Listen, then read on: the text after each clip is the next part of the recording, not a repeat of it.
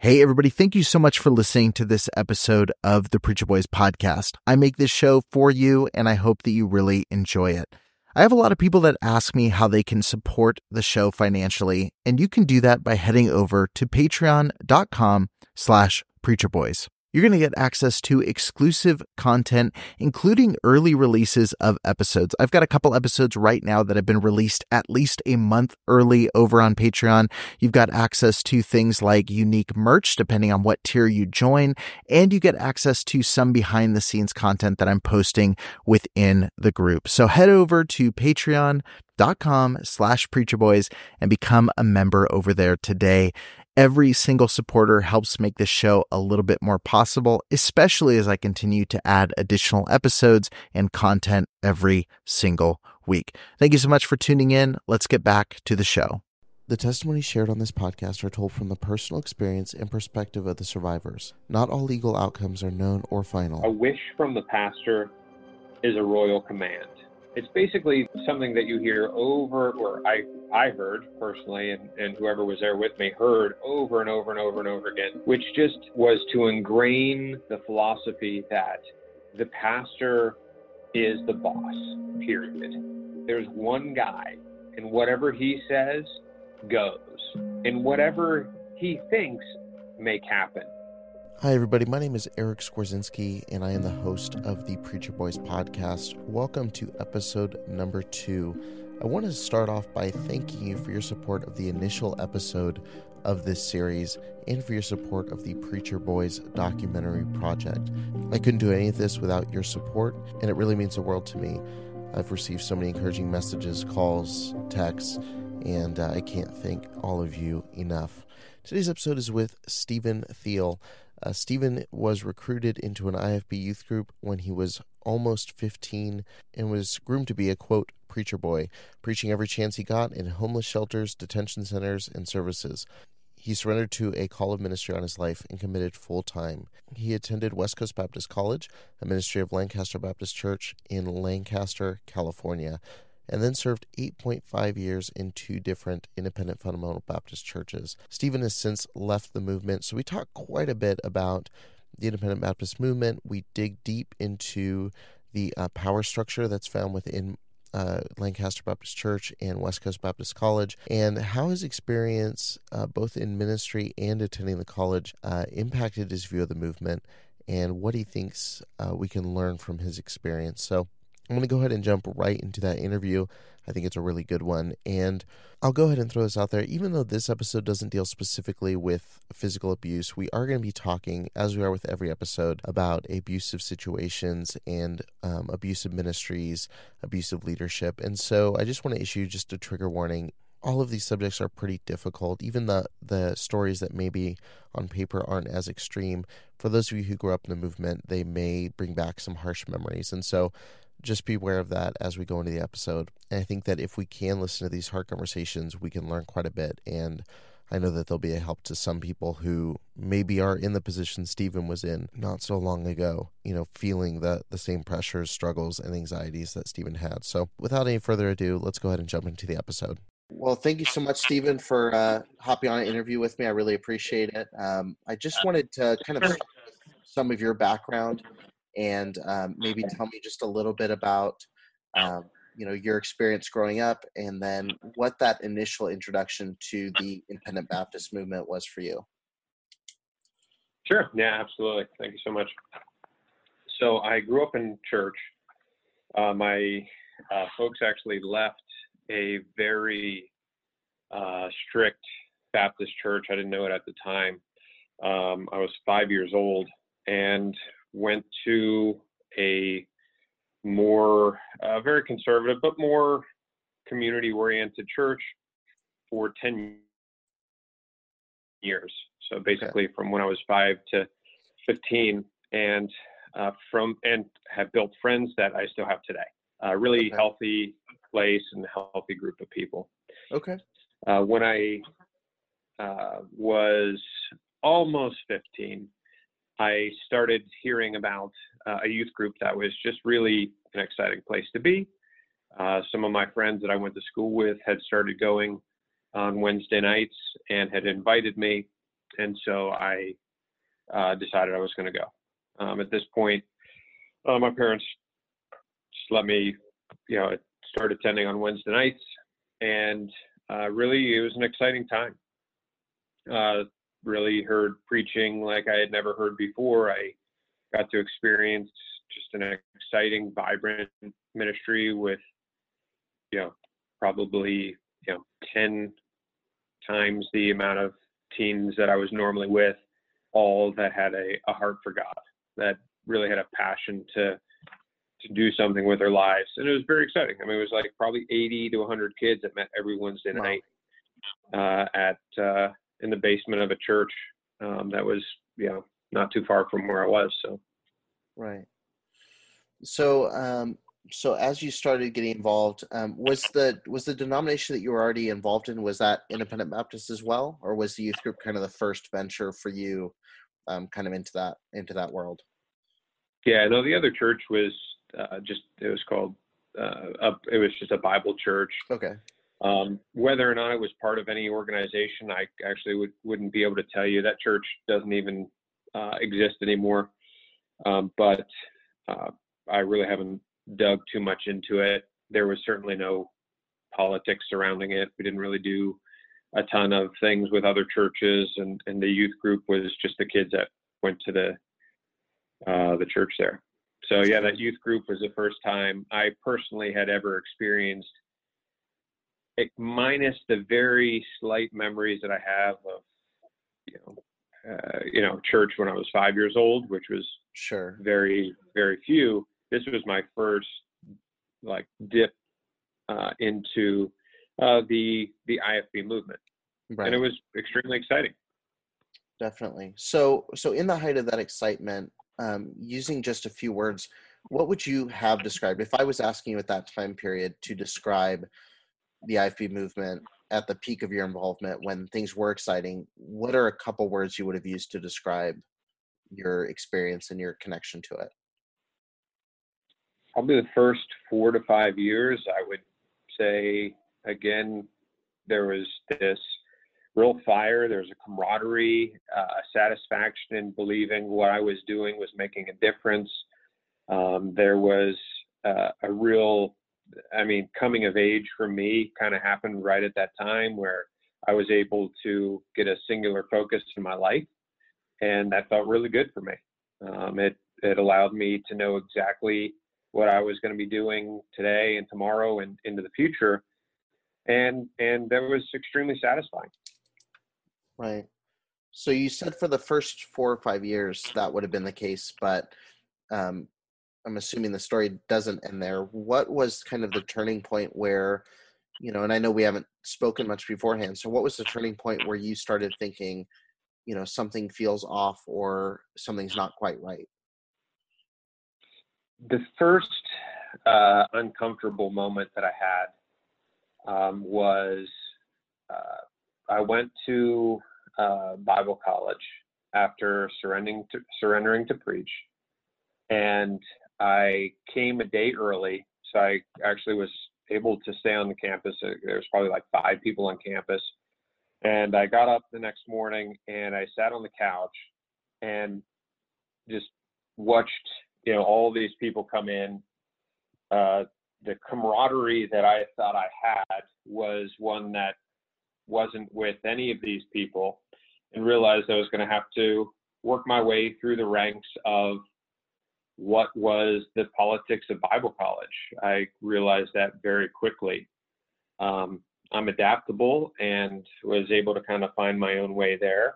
Um, and it's interesting and, and kind of twisted political way, but um, I realized that there was there was a little bit of uh, um, difference from from what I had come from. Sure. And and just there, what what college was this? Was this this was Lancaster um, West Coast Baptist College, correct? Yeah, West. I went I went out to West Coast Baptist College. Yeah. Okay. And was that was that a um, as far as location wise, was that a long distance from where you had grown up? Or was yeah, that... absolutely. Okay.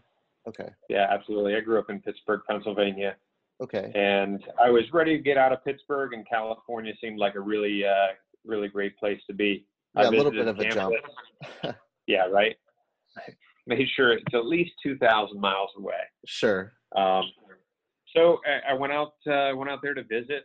Had an amazing time. Uh, got to meet some really fun people, and uh, decided that I was going to move out there. So I did. Huh. So, so the location was obviously a big draw. Was there any, as far as Bible college, was there pressure about Bible college, and then was there a specific person who, who pushed you specifically toward that college, or was it just something where, you know, you kind of knew that that's what you needed to do, and that looked the most appealing when you're looking at a map of all these different options that you had? Yeah, to be honest, there was never a strong manipulation on what college to go to. Okay. We uh, went on a a few college tours and the i mean the other ones were just not options. Sure. Um, and they i mean i visited uh, i don't even know if any of these exist anymore. Uh, providence baptist college hyles anderson baptist college does exist. Uh, there's another one in like the midwest ambassador baptist college. I went to Pensac- pensacola was an option. And West Coast was kind of still being started and formed, and there wasn't really much out there, and it was exciting, and right. uh, kind of have that forging ahead, pioneering spirit, and I wanted to be a part of that as well. So what? So what time period would this be for the for the college? I know you say I uh, went out there in 2003. 2003. And what was the yeah. size? Do you think when you when you were attending? There's uh, when I went out there, there were 600 students. I remember. Wow. Okay. Okay. So yeah, definitely in that starting phase then. So, um, so once you got there, so the first, the first thing you kind of noticed was kind of the political thing. It was that it was having to fight your way for, you know, popularity or trying to work your way into different. Yeah, there's just a hierarchy. Um, right. My my dad was worked in construction, Okay. And my mom was a homemaker, and I had n- never even dipped my toe into what was the the the IFB subculture of of what the world was, and so I went in blind. Like right. this was the big moment of hey, listen, not everything is as it seems. Sure. Like something is happening, and I don't know what it is. Right. And I never really got dialed into that. I never really totally found out what that was, um, and never truly uh, got over my insecurities while I was there, uh, okay. or even serving in ministry. So, did you feel? I guess my question would be kind of based on what you just said. Did you did you ever get to a point while attending that you felt completely bought in, or was it that did that feeling just kind of stayed and lingered and kind of oh i was i was 100% bought in. Okay. But there was always that lingering feeling of i don't deserve to be here.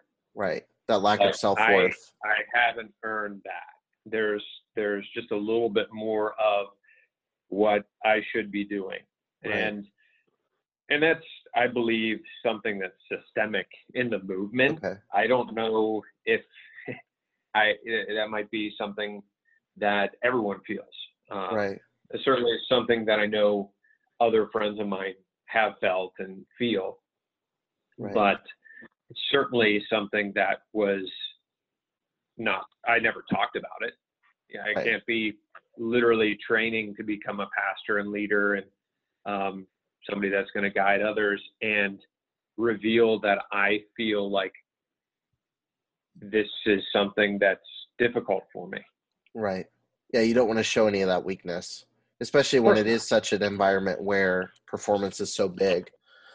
Um, so, so you kind of have this lingering feeling, and this kind of goes into. I, I didn't send this question ahead of time, but it's something that I'm thinking of. Um, so, as I kind of started working toward sharing some of these stories about how to, you know, dissect the movement, dissect some of the leadership. One of the phrases that's just kind of stuck in my mind for my entire life is the phrase preacher boy. And um, it's probably kind of an inside baseball term, but I think anyone who is in the IFB movement knows what I'm referring to. It's a culture of you know, it's young people being trained and basically being pushed to live at a at a higher level and become the next generation of you know the quote unquote greats that came before them. And um, the term where i heard that used the most was actually at west coast baptist college. They i know they had you know preacher boy competitions and all sorts of things like that. Um, and i guess my question would be you know you talk about this feeling of not being able to share those insecurities or those doubts or reveal weakness to each other. Um, do you feel, I know you mentioned a systemic issue within the actual movement, but do you feel like that was something that was kind of an unspoken rule that was passed on from the top, or do you think it was something that, you know, that you were kind of, you know, silently taught by the leadership there, or do you think it's something more that you know the the people who were drawn there had a you know sort of chip on their shoulder of you know i have to be the best and it was it was almost a competitive thing rather than a growth you know growth oriented thing i i think it could be a combination of all of those uh, okay. that you just mentioned and probably a few more that uh, we could even think hard and, and come up with um, okay. but yeah when when there's a a culture of preaching and teaching and uh, discipleship that drives home that uh, there is literally no higher calling, right? There is sure. no better thing that you could be doing with your life. There's nothing you could spend your time with that is that is a greater thing than becoming a pastor. That first of all, okay, if you tell me me as a person, if you tell me that, then I want to be that, right? If there's right. no, no greater thing that I can I can get to, then heck yes, I, like that's what I want to be. Sure. So that's right. That's why I'm here. So if there's there's a way to become uh, a a better leader, a better uh, follower, a better Christian, closer to God, I'm going to figure out how to do that, and I'm I'm in. Right. Right. Uh, so yeah, I mean, there's definitely that. Um, but with the idea of not being able to reveal a weakness, I mean, that's that's from the very top. There is there's literally no um, the higher you go in in any of these churches, um, they're all independent, right? So you, you, you can never right. break down a, uh, a leadership structure, but go with a church. I mean, sure. you're going to find very, very, very few pastors um, that would ever, ever go before their church and say that they did something wrong. Right. I mean, that is so rare. I mean, and and I I mean I've talked about it with uh, you know friends of mine that have left full time ministry. I've seen men that would rather and, and this is the extreme case men that would rather take their own life right than go before their ministry and say i did something wrong yeah that is a sick, demented, corrupt place, and it's it's created in your own mind. Right. That is it's disgusting. Um, however, um, it exists, right? And and so if I if I know that that guy can't say anything that he's ever thought, done, felt, seen, said, uh, I definitely can. Sure. Yeah, definitely. No, there's a there's a couple things you said there that I think are interesting, and you know, um, obviously one being, you know, it's hard. It's hard when it's hard to have conversations about the independent Baptist movement because it's kind of a juxtaposition of terms. Anyway, you have, you know, it's a movement of churches where they are. It is a denomination, but it's also they all claim to be independent. So it's hard to, especially when you're talking with someone who's within it it's hard to say, you know, oh, there's a systemic problem of A, B, or C, because yeah. the, the instant rebuttal is we're independent. So you can't blame me for eh, what the road does, you know. But the issue they is can like cut that person off so fast. Exactly. Yeah, it, it's it's a lot different than approaching any other organization because you can say, well, the president of the denomination said this. What do you think? Versus, you know, there's a there's kind of this pick and choose. What what do I associate with? What do I not? But like you said, within the movement, there is whether you're in Pittsburgh or whether you're in California, the churches function very similarly, and the the problems and the the especially issues with leadership are spread out all over the U.S. And um, so it's very it's just very interesting, and it's again it does it makes it very hard when you're researching to say, you know, hey here's here's the root cause of this issue because the minute you start trying to talk to someone on the inside i'm saying this is someone who was inside of it for almost 20 years is there's a very difficult conversation because everyone who's within it denies being connected to anything negative. That's when the independent card comes out you know? It's and, it's uh, beautiful. Uh, yeah. It's it's a it's kind of a perfect setup um and especially when you get into some you know of the very serious scandals that have happened it's a very easy way legally to separate yourself from anything that would look negative. Um but yeah i think i think yeah you mentioned just a couple things that i it's i've heard it from people all over the place and they all share that similar feeling of i felt insecure i felt like um, I, I, have a close friend that i've talked to who um, attended um, West Coast as well, and he talks about that that feeling of you can't reveal that you're struggling with something, and it seems like if there's a place you should be able to reveal something that's weighing on you mentally or especially spiritually, it would be a Christian college or a church setting. Um, and so when you're focusing on something that's more performance based, you start running into a lot of issues that lead to some pretty unpleasant results, especially when you know that resistance against revealing any weakness goes to the extremes that you mentioned earlier.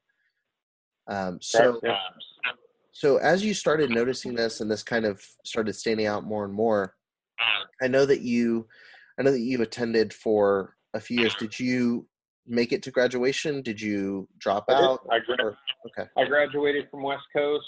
I got married while I was there.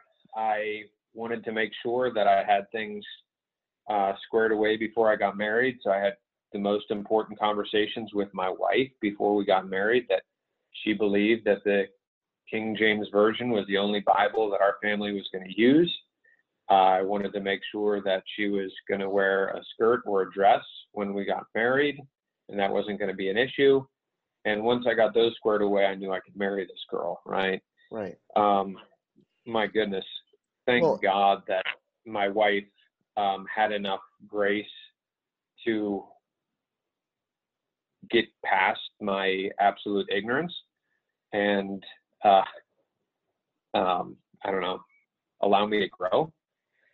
Right. Uh, we're still married, thank God. Um, uh, it, you know, we got married while I was uh, still in Bible college. She right. graduated, and then we got married. Um, so, yeah, I graduated with a pastoral degree. Um, I made sure that I didn't, uh, you know, bail out or uh, or skimp out and get a church ministries degree. And I made sure I did both uh, or all my semesters of Greek, and uh, and made sure I had the best possible, you know, way to get get into a good church to uh, to make a difference. Right.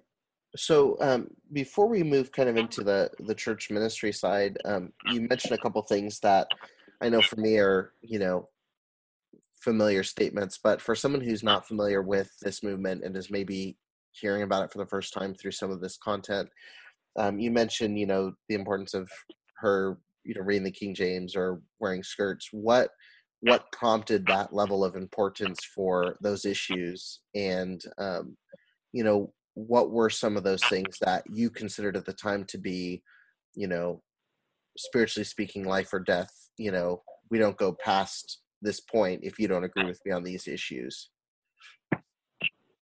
Um, it's been a while since I've been so dogmatic. um, so thankfully I've, I've moved on, but kind of thinking back to those times, I was just fully convinced in my own mind that that was what was right for me. Right. Um, I was fully convinced that it was um, not just the best translation we had, but the only one we should be using. I was fully convinced that there was a standard for modesty for women that if you didn't adhere to, um, then it was sin. I was fully convinced that there was a, a lifestyle that should be lived, that if you didn't, you disqualified yourself from ministry, you um, would limit yourself in God's eyes, you would lose the power of the Holy Spirit. I mean, there's a, a lot of riding on getting those things right. Right. And uh, would you say, um, you know, obviously, you know, modesty being a, a huge issue and things, did you feel that there was a that, that there was a higher standard for the women in the college than there was for the men when it came to most of these topics? Or was that something that you felt like everyone kind of had their own set of insane, you know, and now looking back, insane rules for or guidelines? Yeah, I mean, when so we'll back up. So back in whatever 2000, early 2000s to mid 2000s, um, when we went there, um, I mean, dress code was was pretty strict. Um, I know, kind of looking back, I think when we left, the biggest thing that changed was like the ladies didn't have to wear nylons anymore. And like when I went to Bible college, I didn't even know what that word meant. Right. Like, um, but like there was this level of of dress code that came from the 1950s and and just had been hammered down so long people thought it was scriptural at at some level. Right. And uh i mean there was always a level of of logic in my mind that knew that was all like there was always somebody more strict than me that i could say i'm not that right? Because Right. it's independent. I'm not that nuts. Um but i there were i was at the top of the spectrum. There were- i could point to far more people on the other end than i could more conservative than me. Right. Well, that's what it's that's what is kind of the goal, right? Is to be separated and feel like I'm not like the others. I'm not like the outside world. It's it's that Well, I mean, that's- thing. Yeah, I, I mean that's the biggest thing. It's the us versus them mentality that that these churches slash organizations have. Right. It's us versus them. Period. Whatever that is, and you create that. It's very um, clarifying to somebody that you're lead, you know, leading. However, it's also very uh, dangerous um, when you lead in a very black and white way like that. Right. And to even hear it, it was the strangest thing to hear myself say that almost seems wrong because there was a point in my life where if it wasn't black and white, then it was wrong. Right, exactly. Yeah, there's no room for any kind of free thought or or moving in a direction that doesn't have a clear guideline of this is what we're supposed to do. A hundred percent. And like the word compromise is a cuss word for the IFB movement. Right. Yeah. No, to Where- compromise is a you failed basically. You've compromised. You lost your values, Hundred percent. Integrity. You are apostate. Yeah. do you feel like the guidelines and and this is something that you know at least for me growing up in the movement and with all the research that I've done, you know, both within and having left, is I always looked at West Coast as, and I guess in some ways I still do, as a much milder. In the when you're looking at a list of Hyles Anderson, Golden State, um, you know these colleges, West Coast seems to be at least now one of the milder colleges on the spectrum, at least from the outside looking in but it still has a lot of the weird eccentricities that started back, you know, with guys like Jack Hyles and things like that. Do you do you feel that there was a did you feel any sense of like a like a you know i don't want to put words in your mouth but did you feel any sense of sinister motives behind the guidelines that they were placing? Did you feel it was a power move or did you feel that it was something you know and maybe this is what you were touching on earlier do you feel it was something that they had just the leadership had heard and been taught so long that it was just second nature at that point and it was just a lot of people who maybe were good people but were just teaching really bad practice and philosophy what what two two things there yeah. Um, there are uh, a lot of great people there.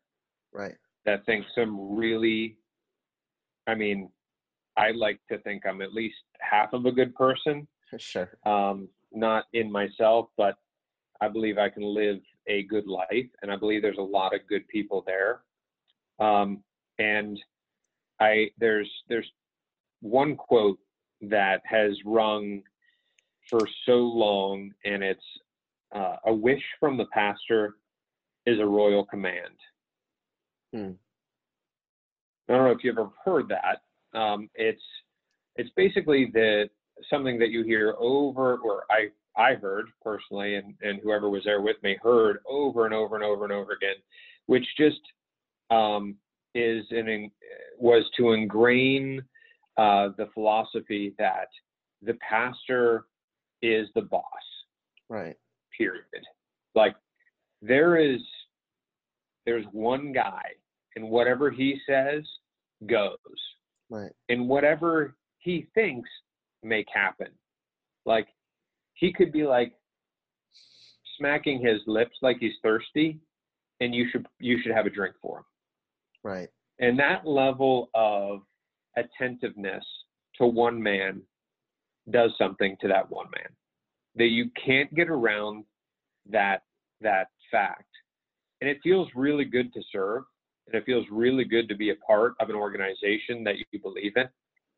And it feels good to like know okay a wish from the, the pastor is a royal command and then he makes a wish and you make it happen and he smiles at you right right. however that smile looks whatever that reward is. Right. However there's a flip side to that right? There's the you mess up. Yeah. And the hammer that comes down when you mess up is so much more devastating than the reward that comes with uh, serving in a ministry like that. And the these ministries are so abusive to the men and women that give their lives to them right that they literally have nothing when it come you know, at the end of the day. And they will use Bible verse to tell them why that's so and why Yeah. that's good. And when they die and go to heaven, they're going to have riches. Um, but every one of those pastors, right, don't live that out. right and and was this So- something was this phrase you said you actually so i've i've heard variations of that phrase eh, but it's always been used by people who have left the movement and just are describing what it was like. So you you literally heard people use that phrase in a in a sense that was supposed to make it sound normal that this is the way that it should Oh, 100%. And was- Professors in, in, Okay. co- in college classes. that was my next question was it was so you were hearing this from leadership from assistant Oh, pastors 100%. and, and and professors and things like that what did you feel like this was something that was kind of mandated by you know Paul Chappell for them to say or do you think it's just something that they went in It's a culture. I mean, Okay. he doesn't have to mandate it. But he doesn't stop it from happening He rides the wave, right? right Like, you don't even have to at this point. This has been going on for decades. Right. Like, you, like far before. So it's like the ball's already rolling. If you can hop on and be like, I feel like half the staff used to be uh, be on staff at at uh, Hyles Anderson College at West Coast. So like you can't get around the fact that that stuff's ingrained in you, right especially when you are in the literal same movement. right Brand it how you want. It's just a brand. yeah No, there's definitely. Um, I know there's definitely some people, and, and this is again, this is where that you know independent conversation comes into play. But I know that there's a lot of staff who can be traced back to Bob Jones or Hyles Anderson or any, you know, fill in the blank. They they all share that same pool of people. Um, you know, obviously, like I mentioned before, when I say the name Hyles Anderson College, that name carries a lot more baggage to more people than I think maybe West Coast name does. But give it um, time.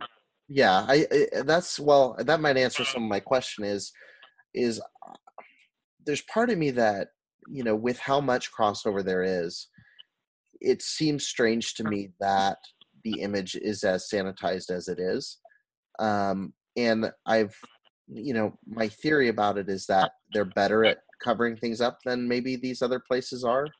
Um, did you feel you know as your you and friends and staff are working in service of this organization did you were you aware of any kind of you know cover ups or things that you felt it was your duty to to not talk about because it would tarnish the reputation of the college? Or did you feel like the extent of negative was just like man worship of the leadership? Or was it again a mix of both of those things? So i was on the side of bought in okay. So i i was i traveled for west coast uh, on uh, for a men's quartet. Okay. like i literally recruited people to go there.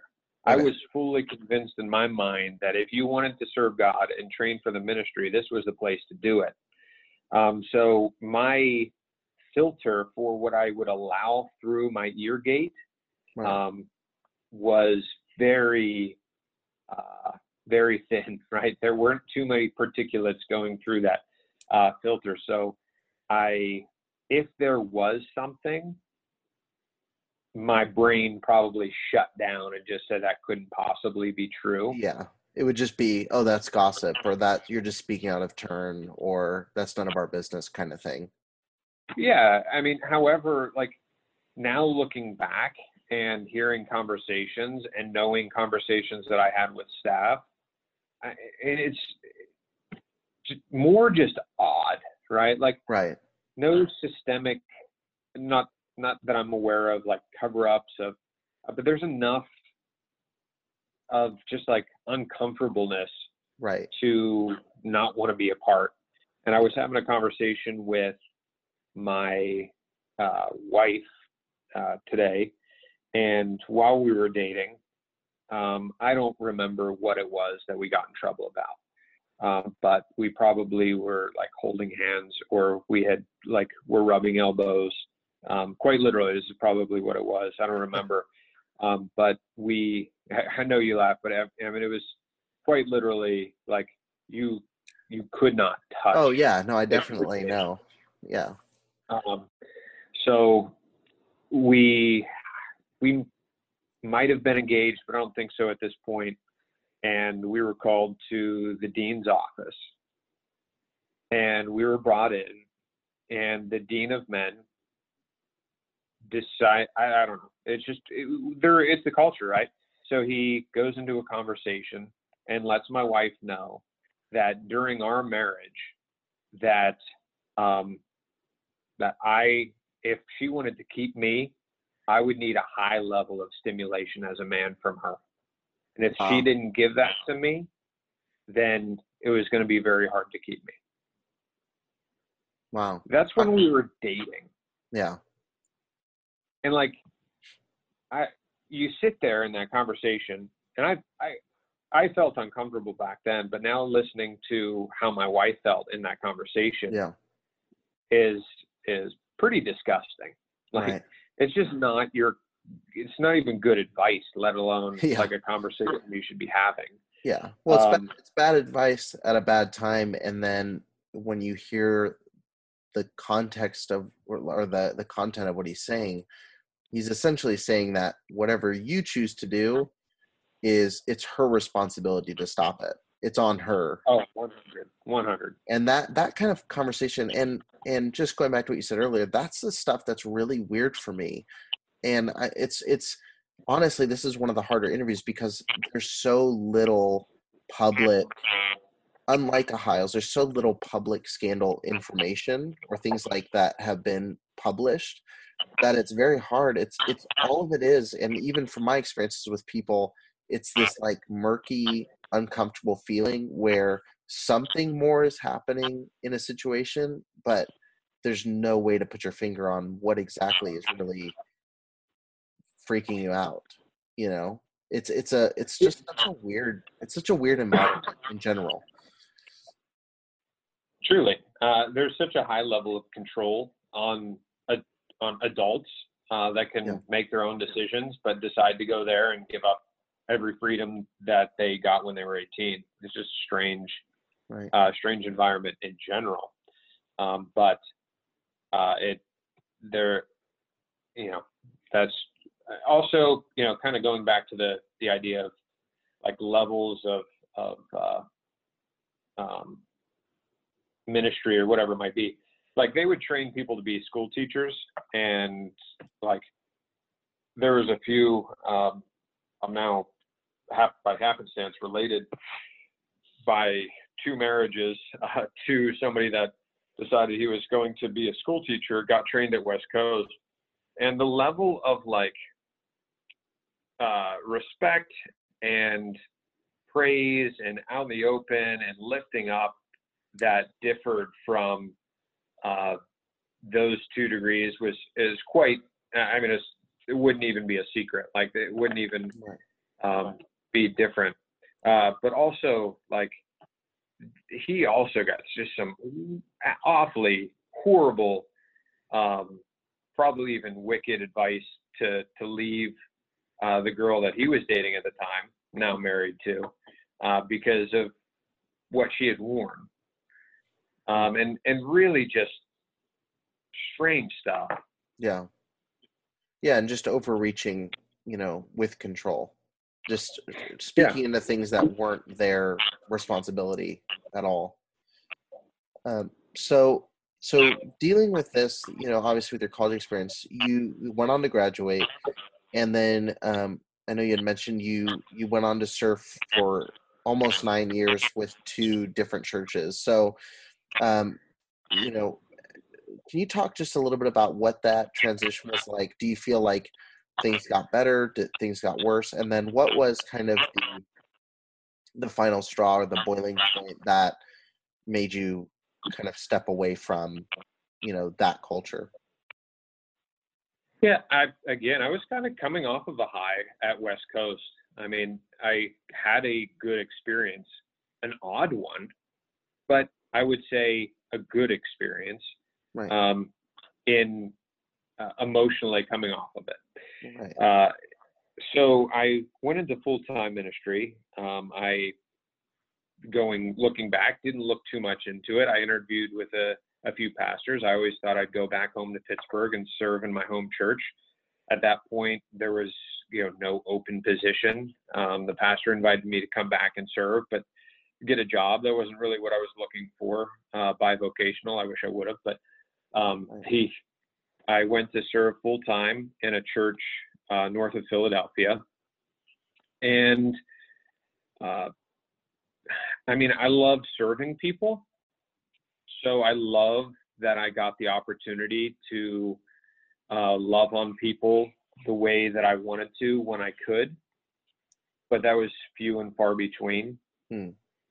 There is so much of the pastor's um, personality projected on that ministry.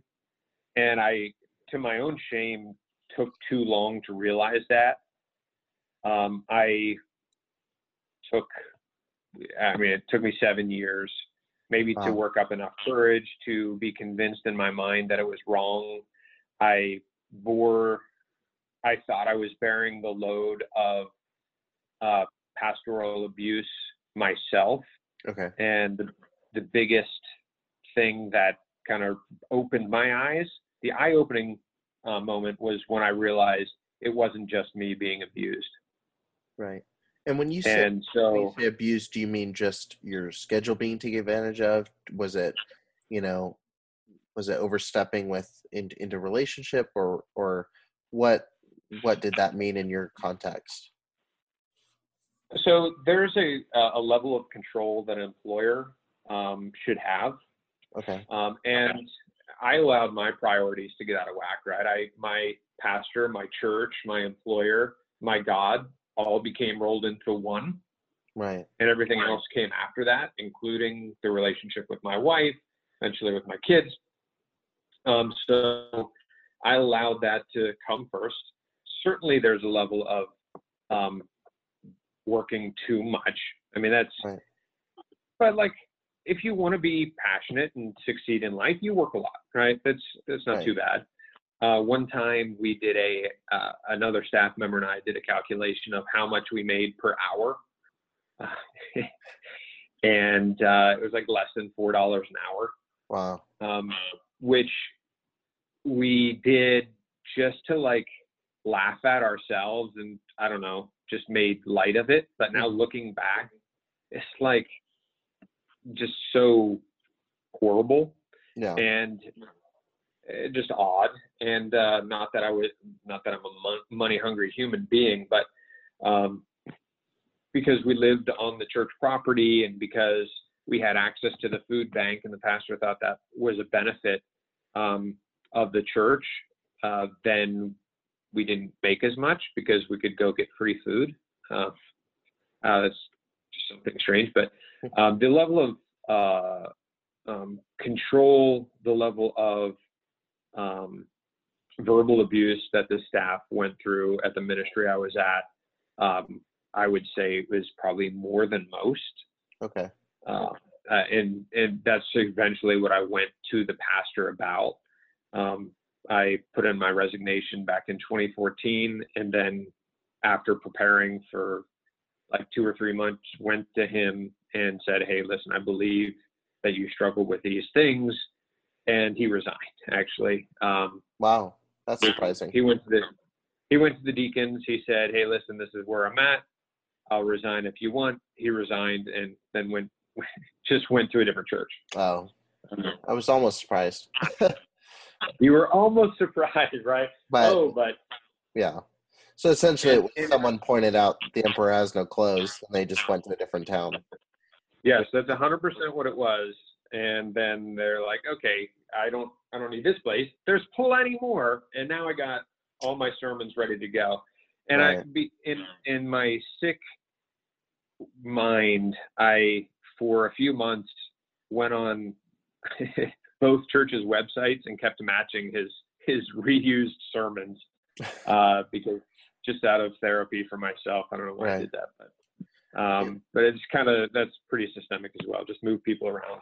Um, that church was never approached with why he left. Um, that church was never um, asked and uh, like what to do. He just went to a new ministry. So, uh, which is interesting. But during that time, um, we had uh, three three staff guys, um, and probably five or six years into it, the the person with the most tenure left, and Mm. we realized that he, even though we take a brunt of a lot of just verbal abuse and control, we always could go to this this assistant pastor's office and blow off steam. Right. It was probably therapeutic for him too. And he was really a buffer between the pastor and the staff and the pastor and the church. He was a, a great politician. Hmm. Um, he left, and that buffer was gone. And so the church got more of what the, the pastor's dysfunction, and the staff did as well. And uh, um, just the just the the strain, just getting yelled at and having to do pre-staff meetings to navigate what he was going to say, what he was going to yell about, and how we could actually get work done in the ministry was a weekly occurrence. In spite of We the leadership.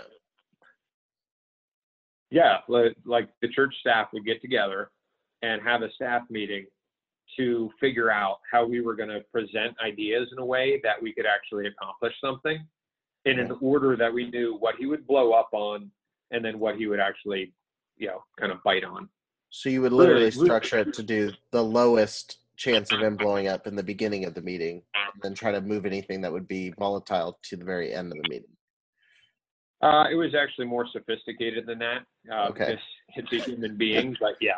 Yeah. Um, we would basically have these straw man ideas that we knew were not going to Oh. work, um, and kind of in a sophisticated way. And it was always like making sure that he had a good part in the the hatching of a new idea that was already totally formulated. Just real, real yeah. manipulative stuff.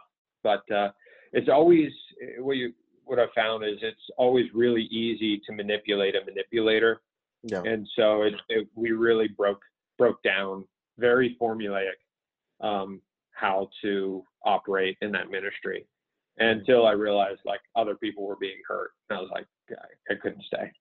Yeah. And then that, so you kind of left at the same point that he did, and then just went on to just living your life separated from that. That was kind of that last breath of that movement for you. Well, I um, thought it would be. Um, I left that ministry and went back to Pittsburgh. I decided I was going to work under or at the, the church that I had gotten saved at, or at least resaved, or whatever happened. Uh, the that ministry was something that I thought was going to be like my breakthrough, and then I realized it was it's the same stuff. Right. Like I thought it was just that place, just like I thought it was the abuse was just on me. Then it was other people, and it was like, holy smokes! Like this is no different. This is the same place. And uh, the pastor was different. He was not um, abusive in the same way. Um, however, like it was the same things. You're talking about the same stuff. You're trying to navigate the same same things, and it was actually more, even more of a step back, navigating through some of the most asinine, ridiculous stuff from putting words on a screen of the literal hymns you're singing yeah. uh, to, I- mean, oh my word, just really ridiculous things. Yeah. Uh, I was there 18 months, um, and and after having six meetings with the pastor in 18 months, I, I resigned. I was like, this is not just um, one place. Uh, this is this is a movement, and one that I saw in three different pastors, three different leadership styles, all part of the same um, type of ministries that are all workspace sanctification ministries. Right. So so now stepping away from from all of that, what's what does your life look like now as far as recovery process from, you know, your experiences and dealing with, you know, more than a decade of, you know, twisted, you know, mental leaps and, you know, strange abuse patterns and things like that. What what has been that process for you and what's been most helpful for you as you've kind of you know separated yourself and tried to you know do the self work and you know work with your family as you, you guys kind of move past this chapter Um, thankfully, uh, my wife has been along for that ride. Uh, Yeah. She was very willing to make that move with me, and and we made that together, and and stepped away from ministry together. Um, we dis- decided that we weren't going to believe anything. Um, Mhm. we were going to choose to start from ground zero of where we were at. Um, to take anything that we had and try to like make it something else is we've I, I've just seen that over and over and over and over again, and it's literally just changing a word that I used earlier, the brand. Right? I wasn't I wasn't interested in rebranding my Christianity right um, so it looked different. I wanted it to be different. And so I really took a deep dive um, into looking at all angles. Um, Right. So I, I read things on and watched things on atheism. I looked into, you know, and read uh, apologetics on, you know, being an agnostic. I looked into other uh, other ways that God has been viewed, past, present, and um, really wanted to find out if what I had was what I wanted. Right. Um, and so we, and that's what what brought me to um, the the gospel of um, salvation, right, and the gospel of sanctification. And it's it's really something that we we try to at least keep in the forefront of our minds. And I, I believe this is where this this movement gets it wrong. Hmm. Um, it's they they have a strong belief that the gospel is the power for salvation, um, and they but they do not have a, a belief that the gospel has the power to sanctify a person, and they do not allow somebody the freedom of what that might look like. Right. And so we gave ourselves the freedom to look at what our lives would be if we read our Bible when we did and we went to a church that we felt comfortable in in our spirituality and um, have been to many churches over you know the last four years. Um, we do go to a church now faithfully. Um, that's even like one of the, an IFB word I guess but yeah. uh, we uh, we go to a church, right? Like people recognize us there. Um, I text with the pastor every once in a while, right? Like normal, normal place. Um, and so we we went through a process of figuring out where we went wrong, and that's for us. That's where what it was. Um, we for a long time um, used behavior modification techniques to try to become something that we were not and probably should have never been. Right. And um, found peace in the fact that if we were going to change, it was going to be because God wanted us different, not because any man wanted us different. Right. And so, and and then we always we decided that once we left the ministry, we would no longer make a single decision because of guilt. Right um, which has been a healthy uh, practice for us. We literally, like, if we're deciding to do something, we search our motives. And if it's because we feel, feel guilty, we just won't do it. Even if it's like something you probably should do, like, we just don't do it. Right. Because, uh, you know, we've done, we just did so many things by guilt or through guilt um, that it was just not worth making the decision based on that motive. Right. Yeah, guilt's not a great motivator. It's a quick way to burn out for sure. Oh, it's a great motivator. I mean, that's uh and and but you know, it does burn out pretty quick. I guess Adrenaline I should say unhealthy motivator. it is a good motivator, but an unhealthy motivator for sure. So, um, yeah, no, I really appreciate you sharing kind of that trajectory. And you may have already answered this, um, I just have two two more questions for you. Um, first, I think you kind of hit on, but if you could say something to someone sitting in the pew of a abusive IFB ministry, um, and maybe they're scared to leave, or they feel like they're unable to leave, or unable to speak out, what what would you say to them? Uh, I would say that God loves you so much and is the antithesis of what love is. And if you don't feel loved in the place that you go to worship, or you don't feel like it's a, a place that you can express love in a godly way, then search why. Hmm. Right? Like there's fear is um, something that causes us to, to freeze, to stumble. But it's also something that allows us to um, really figure out some things and just use, if you are fearful, right, figure out why. Um, and then find out like why you are not motivated by something higher. Um, because once you are, it's it's so stinking freeing.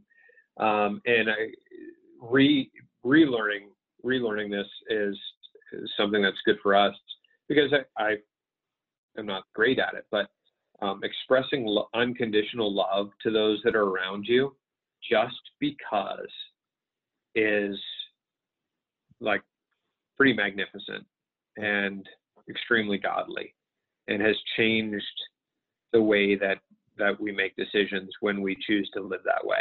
And uh, it's it's pretty amazing love that answer. Um, and this kind of ties hand in hand. Um, i know that we we spoke earlier in the conversation about you know there being you know there's definitely some issues that are deeply rooted within the movement. There's you know even a lot of present leadership that have some of the biggest churches and establish some of the weird rules and regulations and problems that you see arise those things all exist but you know there are you know we mentioned there are some good people that are stuck within a messy situation. Um, but looking looking at the systemic issues looking at the IFB movement as a whole is there hope for a reform of that movement or do you feel it's a movement that needs to just you know be put to rest and you know find you know people should find other paths outside of it um, what do you think do you think there's hope for for reform of that movement or do you think it's past that point well i mean by me leaving uh, i think is my answer to that I right. don't think there is any hope for it whatsoever. Okay. Um, it's very foundational truths of practice, not doctrine, but practice, are so just strange. Um, and any ministry that I've seen that is doing it different differently that still would fellowship are so rare that they have very little influence. Exactly. Um, there's there's always like a little glimmer of hope, or like you hear of these churches that are like, "Ooh, yeah, but they don't." But then then you see them, and there's like maybe some weird connection, and yeah. and it's like, why? I just don't understand. Um, and it, it they all they can always just claim the independence of it. But um, for me, there's no reason for me to fellowship with somebody, not be kind with, but like fellowship and allow influence to those that I love that I, I disagree with fundamentally. Right. And eh, I just don't see anybody bold enough to say, listen, I'm just not that. and if you're not that, you're not, right? Like, yeah. There's there's so many people trying to rebrand. There's so many people saying, "Oh, well, we don't tell our congregation what to wear now." It's like, yeah. what do you mean now? Like you used to? Like, yeah. Why were you telling everybody in the first place, right? Like yeah. that's odd. It's kind um, of just but, repainting a, a broken building. Like at a certain point, you just yeah. kind of have to demolish and rebuild something better. Yeah, it's like, oh, well, we've seen some growth. Well, what growth? Well, we've brought some new songs into our church. Oh, where when they come from? Well, they were written 40 years ago instead of 60 years ago. Yeah. As a, literally, those are the strides that are happening now. Right. Um, like, so if that's, it's just not worth it um, for the individual to stay in a ministry like that. Yeah. And if people realize that there are fantastic God-led ministries out there that are doing great works that they've never been told about because they're in such a small community, um, which that's what we realized. Yeah. Um, then they they really should just leave. Like there's just no reason to stay. It's not going to die, right? There's right. always going to be a small um, vein of of what what is uh, this kind of pseudo um, religion and pseudo Baptist culture, but um, the smaller it gets, the better because it, it is. It's it's not a, a healthy organization. Right. Well, thank you um, so much for again sharing that story and the insights. Um, I love you know, over the past couple days, I kind of announced this project. I've gotten to talk to a lot of different viewpoints and people from all over that have you know kind of shared their position and their you know kind of what their observation is. And I really appreciate you taking time to to share yours. And I know that there's going to be a lot of people who are in similar positions to what what you saw yourself in. So I really appreciate appreciate your answers. Um, is there is there anything else before we end the conversation? Is there anything else that you'd like to say that maybe wasn't asked or that you think is important to get out, or um, do you feel like we've kind of covered the gamut of what you what you would share? Um, I, I, mean, I would, especially uh, because of the theme of, of what uh, the culture that you're trying to maybe expose or, or kind of reveal, whatever it might be, um, to to those that listen that maybe are just curious that they might they're probably not supposed to be listening. um, I'm sure there will be a lot of those. Which is which is fantastic. Um, yeah. Good good for you, right? Um, yeah. However, there the more and more I speak to um, men uh, that I've that I that have been in ministry or that still are and trying to do the ministry thing, uh, the more I talk to people that have gone into extremely, extremely deep depression, um, which is an extremely dangerous and place to be. Um, and I would say it's a, extremely normal um, if you work in, in ministry in these churches to get there. Um, in fact, I've spoken to uh, a few of my very closest friends and to where we've allowed ourselves to get to the point where we considered is it better to take my own life mm-hmm. or continue in ministry? That's a dark and i'm i'm a pretty strong person i feel. Right. And if i can get there i know somebody else is considering that. And it's usually because of hidden sin because right. it's so pounded into you that it's so there's some things that are so wrong. And uh, there's I would say like with anything that like it's just not worth it um, to harm yourself and those that are around you by not seeking help by somebody that you know will help you. And that might not be your pastor, it might not be anybody at your church, but like please, whatever you do, like get help and like seek somebody that's gonna love you um, or professionally help you. Yeah, I love that. That's super, super important. And I think that's, you know, that's something that I think I know for me, like that's something that's very hard to talk about when you're in something like that and you don't feel like there's anyone to to talk to. But finding finding someone that you can talk to is is really important. And uh, you know, it's just removing yourself from that unhealthy environment. If you if you feel like that, then there's something wrong with the environment. It's not. It's the culture tells you that that's you.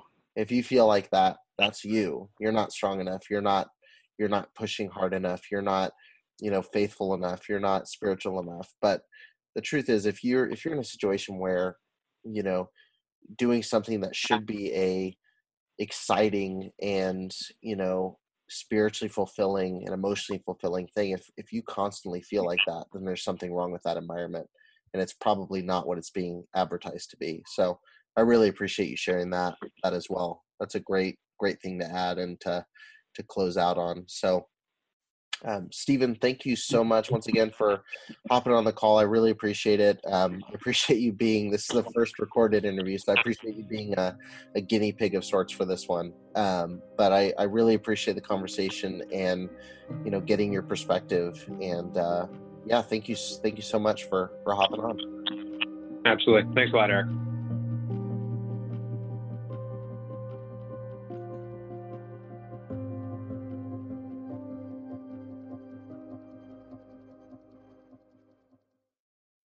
When you need mealtime inspiration, it's worth shopping Kroger, where you'll find over 30,000 mouthwatering choices that excite your inner foodie. And no matter what tasty choice you make, you'll enjoy our everyday low prices, plus extra ways to save, like digital coupons worth over $600 each week. You can also save up to $1 off per gallon at the pump with fuel points. More savings and more inspiring flavors make shopping Kroger worth it every time. Kroger, fresh for everyone. Fuel restrictions apply. Save big on brunch for mom, all in the Kroger app. Get 16 ounce packs of flavorful Angus 90% lean ground sirloin for $4.99 each with a digital coupon. Then buy two get two free on 12 packs of delicious Coca Cola, Pepsi, or 7UP, all with your card. Shop these deals at your local Kroger today or tap the screen now to download the Kroger app to save big today. Kroger, fresh for everyone. Prices and product availability subject to change. Restrictions apply. See site for details.